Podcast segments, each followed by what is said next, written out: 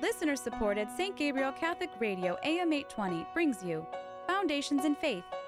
Join Monsignor Frank Lane as he offers insights into the readings heard at Mass. And now, Foundations in Faith with Monsignor Frank Lane. This is uh, Father Frank Lane, and we're continuing our program, Foundations in Faith. Today, we're going to be looking at the Holy Gospel according to Matthew.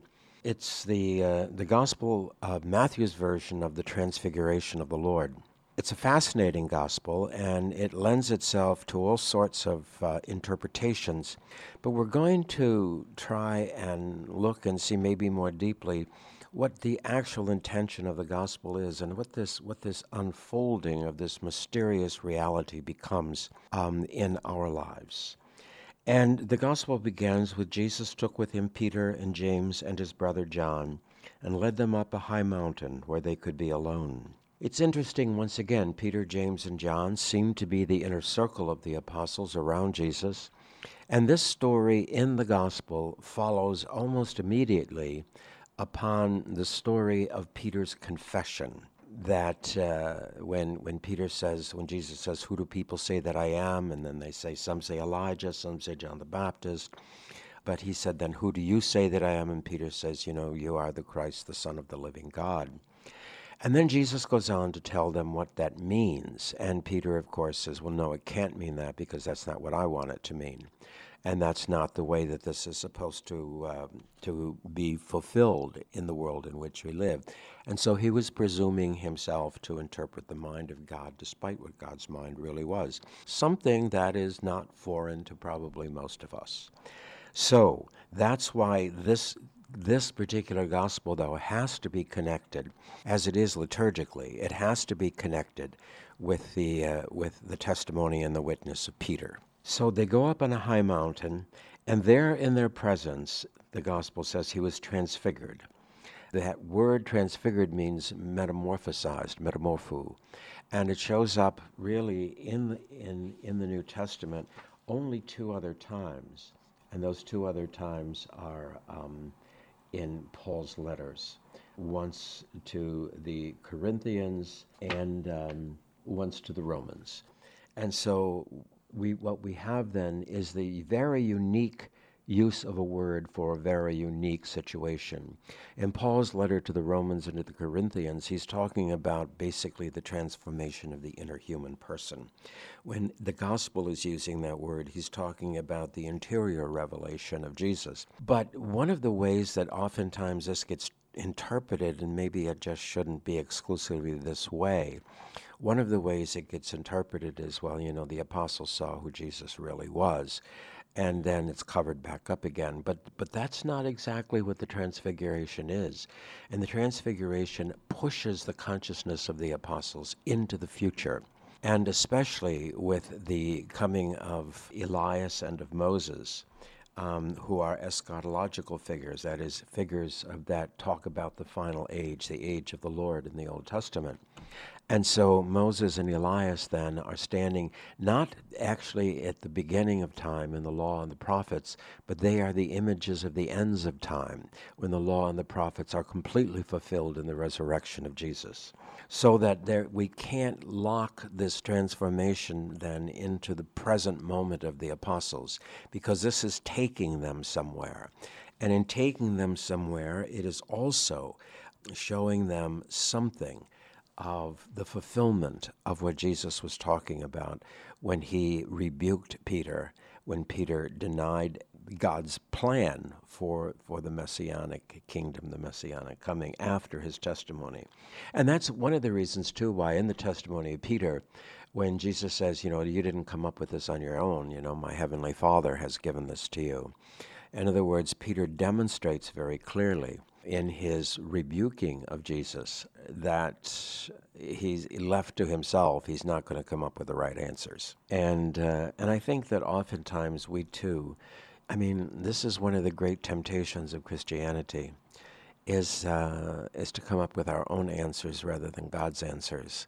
And that's something that Catholicism stands pretty much, and Orthodoxy, of course, stands pretty much alone in the midst of the Christian milieu saying, you know, that we have to be disciplined by the voice of God. and that we ourselves are not the origin of, uh, of biblical truth or theological truth. It's, uh, there's, a, there's a great explanation that you know, experience does not create reality, experience helps us to discover reality. So it's not like I had this experience and therefore I proclaim this to be true. It's I had this experience, and if it's authentic, then I have discovered something that belongs not to myself but to the living God. And that's exactly the struggle that Peter had in Matthew 16 18, when he identifies Jesus as the Christ, but then goes on to say, But I'm going to interpret that the way I want to instead of the way the Messiah wants to. Well, here then, we have to have that. The reason I go back to that is because we have to have that in mind in order that we can understand that the transfiguration is not just, just not a revelation of the present, but it's a revelation of the future to, to the apostles. Not that Jesus is not God in his present age, and not that Jesus is not God in his incarnation, but in his glory where he reveals himself in his fullness is something that comes with the manifestations in the resurrection and in the post resurrection time of the Christian community and also of the life of Christ. So, here then, once this happens and once they are illuminated with great light, then it says, suddenly Moses and Elijah appeared to them and they were talking with Jesus. Um, well, in Luke's gospel, it tells us what they were talking about. And in Luke's gospel, what they were talking about was what they called his exodus and therefore his glorification. And in John's gospel, the glorification of Jesus is the, is the crucifixion. And we say, well, how can that be? You know, there was a there was a great tendency back, oh, I don't know, in the 70s or 80s or something, to kind of become anti-image of the crucifix, saying why should that maudlin um, image, you know, kind of be the, the centerpiece of, of uh, our Christian witness. So, what we need is a happy Jesus or a risen Jesus or, or, something like that on the back wall of our churches in order to give people hope and cheer them up and so forth. Total misunderstanding of what the crucifixion is. Total misunderstanding. Because what the crucifixion is, basically, is a symbol of God's love for humanity. That's hardly maudlin. And I think that if any of us go deep into our own lives, we do know that there is no sacrifice that we can make that is adequate to fulfill the love that we might have for another. And that love itself is not is not just always serendipitous. Sometimes love is deepest when it takes from us almost everything that we have. If you take, for instance, a, a parent tending for a dying child, if you take a spouse tending to their dying spouse, if you take something uh, or someone giving their life to defend someone that they love, is this maudlin? Is this dark? Is this terrible? Or is this really the real exposition of the human spirit, the real opening up to, to, to our sight of the depths of the human heart and the depths of the human soul. That's what the crucifix is. That's why John can say this is glory, because this is the showing what the Lord Jesus is willing to do, to do give of himself for us. It is a symbol of enormous charity, enormous generosity, and great and deep love. It should be the central figure of our faith. For that deep love, that deep generosity, that deep giving is the deepest expression of our Christian faith and the deepest expression of God's love for us and our love for others. So that, yes, so that when they speak of his exodus in, in Luke, when they speak of his glory, they're speaking, you know, we think, well, on, the only glory is the resurrection. Not for, not, for, not for the evangelist John is not the only, it's not the only glory. Is the resurrection glorious? Of course it's glorious. Is the resurrection therefore possible without the crucifixion? No. And so the two are inseparable events, absolutely inseparable events.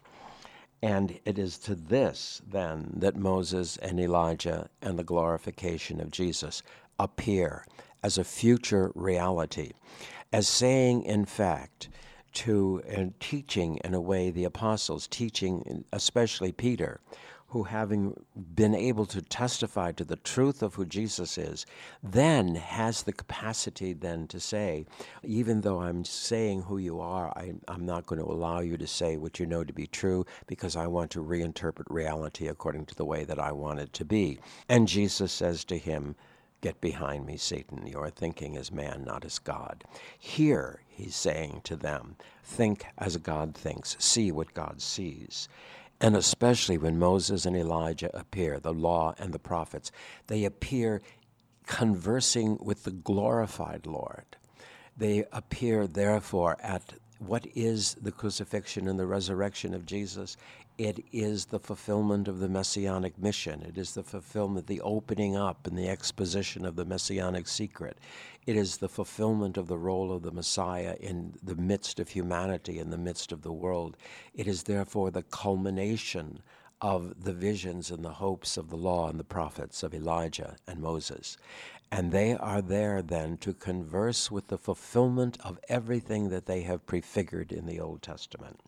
Um, we've seen this before, and we saw that, and I've mentioned it before, as part of the uh, the mystical tradition of the fathers of the church, that somehow that somehow or other that the truth and the mystical meaning of Scripture and the sacraments is the interior presence of Jesus Christ, the interior presence of the Word of the living God, and that for us to perceive that is to discover the mystery of Christ's presence among us.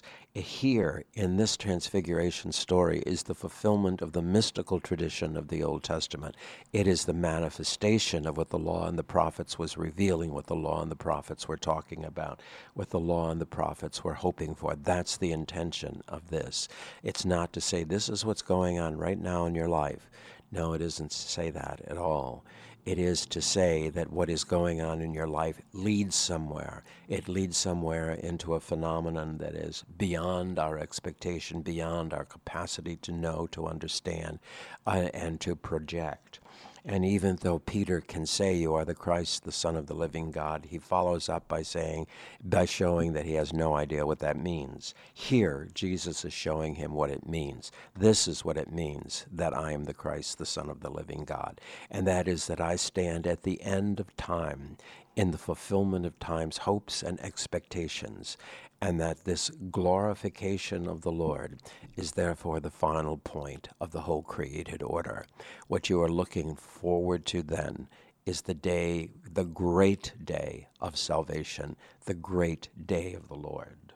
And so then if the gospel goes on. Peter then immediately, of course, wants to celebrate the Feast of Booths. We'll build three tents here and, you know, we'll celebrate the presence of God and so forth. But God, interestingly enough, simply interrupts him. He said, And he was still speaking when suddenly a bright cloud covered them with a shadow, and from the cloud there came a voice which said, This is my Son, the beloved. He enjoys my favor. Listen to him. And so basically, again, it's a lesson that goes back to the testimony of Peter. Peter, listen to him. Don't tell him what to do. Don't tell him how to do it.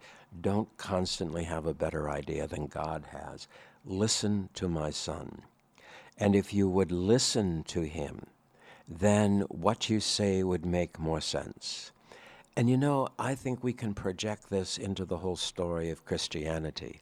This idea of listening to God rather than telling God what to do or what to say or how to say it. This, I think, is something that is tied up in the whole mystery of the church itself. And it's part of the greater, more dramatic mystery of God's revelation to us.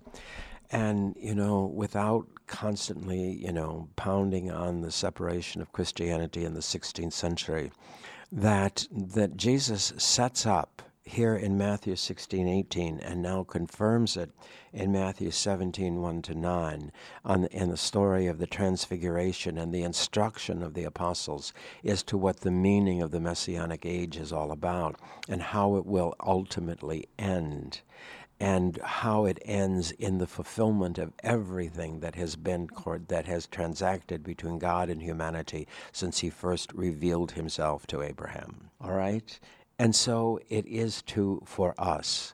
It is tied up on upon this rock I will build my church.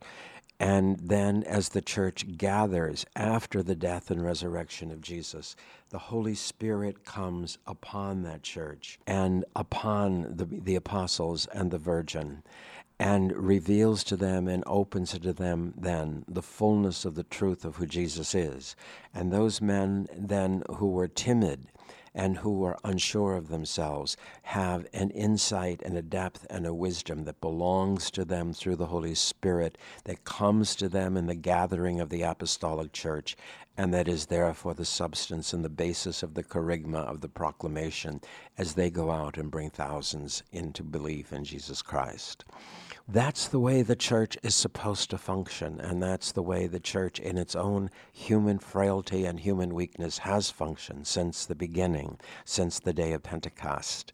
And it is therefore necessary for us, for the fullness and the whole depth of the human experience of the divine, to be wrapped up together with the apostolic community, the apostolic college and uh, to be able to be able to uh, speak with the voice of the Spirit within the community rather than with our own wisdom.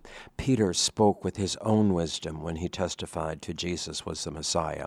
He is speaking with his own wisdom again in the midst of this book, in the midst of this of this particular phenomenon of the trans of the transfiguration. And it's kind of interesting in a way that as he's in the midst of uh, e- explaining something he doesn't know what he's talking about concerning the Lord Jesus and his manifestation, God simply ignores him and interrupts him with the truth. This is my beloved Son, in whom I am well pleased. Listen to him. Don't listen to yourself. Listen to him. And it's all it's all a question, honestly, of humility and pride you know, humility is not the denigration of the self. Humility is the truth of the self. And if we, uh, if we are truthful about ourselves in relationship to God, if that's the case, if that's the case, then in fact we can't help but be humble. For when we compare ourselves with the living God, the question becomes then, who am I? And the great saints are able to see that and understand that. Um, I think we mentioned once before this idea the saints talk, the great saints talk about their sinfulness. Um, and we say, oh, well, that's just kind of, you know, that's just pro forma. That's just something that they really kind of have to do so that they're so that people don't think they're prideful. That's not true. The fact is they do have sins, and the fact is they are sinners, and the fact is that they are humble enough to acknowledge and admit that even its most subtle presence and even its its most subtle form within them. Most of us never get to that level of subtlety, but we do certainly know that our behavior is able to be critiqued and our behavior is almost always less than it could be and that it should be if we're honest with ourselves. Sometimes it's very hard to come to confession and say, well, you know, what am I going to say? You know, I haven't done anything objectively wrong since the last time. And that might be absolutely true. Might be absolutely true. We're not supposed to make things up, but look deep in the heart. What darkness is there? All of us have that.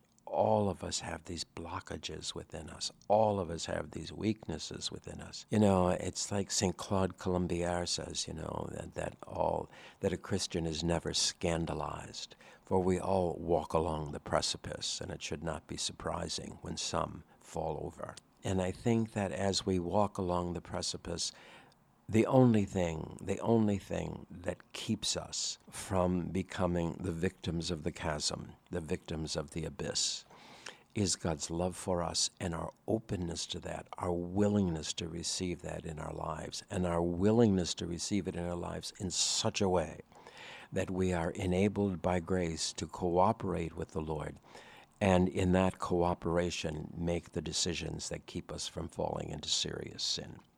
I think that somehow or other the precariousness of human virtue, of human goodness, is something we should always be aware of, something that should always be deep within our hearts. And those who are honest and truthful and insightful are the ones who understand how precarious our life with God really is in so many ways, especially with the great power of Satan around us in the world. As it says, when, for instance, in the temptations of Christ, these are my kingdoms. We are very much aware of that, very much aware of that. We have but to look at the great geopolitical situation of the contemporary world and, and with a deep sigh of understanding and insight, we know that Satan is present, that the power of darkness is present in much of the geopolitical movements of our age, of our time, and we are not exempt from that. We are not, therefore, the ones who are only virtuous and right and true, and everyone else is somehow or other lesser than ourselves. That's not humility and that's not truth. So, looking back now at the gospel, we come to understand then that God sees fit, God sees fit to interrupt Peter's nonsense. And as God interrupts it, he ends up with this mandate listen to him. That's what we're supposed to do. How do we hear his voice? How do we hear his voice? We don't do it by telling him what to say. And we do do it by understanding that this is a communal revelation to the apostolic community which has given birth to the church and that lives and dwells in the midst of it. So much of the modern theological reflection sets out to demolish this ap- apostolic witness. It started in it started in spades back in the 60s with the theology of revelation of Gabriel Moran. It worked its way into the religion textbooks, uh, beginning with the the uh, St. Mary's Press in, in Minnesota, and becoming then kind of the the pervasive catechetical mode of the next several decades that somehow or other brought into question the objectivity of the apostolic college as existing and present in the magisterial life of the church, and therefore trying to remove revelation from the apostolic community and embedding it in our own subjectivity, in our own personal self. And that still goes on today. There's a movement uh, called uh, recontextualization going on at the University of Louvain, in which it turns revelation simply into pure subjective consciousness. Um, that's not that's not what that's not what God's saying in the story of the Transfiguration. God's voice interrupts the human reflection and the human understanding and the simply, the merely human insight and wisdom, and says, No, listen to him, not to yourself. Listen, because that's what I'm telling you right now. I'm not even listening to you. I'm interrupting you because what you're saying has nothing to do with the event that you are witnessing. And, and I think that this is exactly what happens today that the Lord God is interrupting us over and over again and saying, What you are saying is not authentic. That listen to the Lord, listen to the magisterial uh, tradition of the church, which is the apostolic community guided by the Spirit and sustained by the Spirit here in our contemporary world. And so when, when we look at this story of the Transfiguration, we ought to really reflect and pray over it. Remember, and I think this is a great image we can take from it. Whenever we think we've got all the answers, just remember that when Peter had all the answers, God interrupted him and said, Listen, listen to the Son and not to yourself. And I think that that's one of the great lessons we can personally take from this. The other great lessons that we can personally take from this is that the fulfillment of the law and the prophets, the fulfillment of the messianic age, lies ahead of us, not necessarily completely in the midst of it. Here, too, in the Transfiguration, it's present. They're seeing it, it's present to them, but its fullness of manifestation is yet to come. And so when we, we talk about the, uh, the realized eschatology in the Gospels and in, and in the theological life of the church, yes, it has been because the crucifixion and resurrection has taken place. There is a presence of it within us, there is a realization of that within the church in the modern age and in every age. But the complete manifestation and fullness is something that lies in the future. There is, for instance, an avenue into that future, an avenue into that fullness. And I think that we get a great insight into that from St. Elizabeth of the Trinity. And she centers that future as present in the Eucharist and she sees that in this Eucharistic reality, the presence of the fulfillment of the Messianic age takes place in our own small and personal way in the reception of the body and the blood of Jesus Christ, who is the crucified and risen Lord.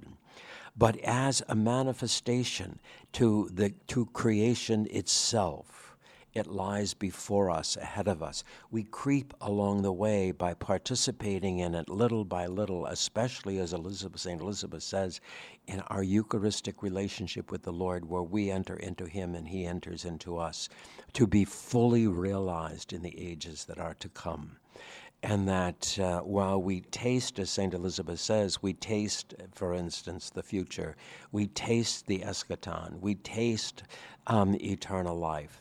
We do not have the full realization of it yet, for it has not manifested itself at the end of time in the great coming of the Lord, in the great day of the Lord, the manifestation of the crucified and risen Christ as Son of God and as second person of the Blessed Trinity, when all things will come to conclusion, to finality, and all things enter into the eternal mystery of the living God.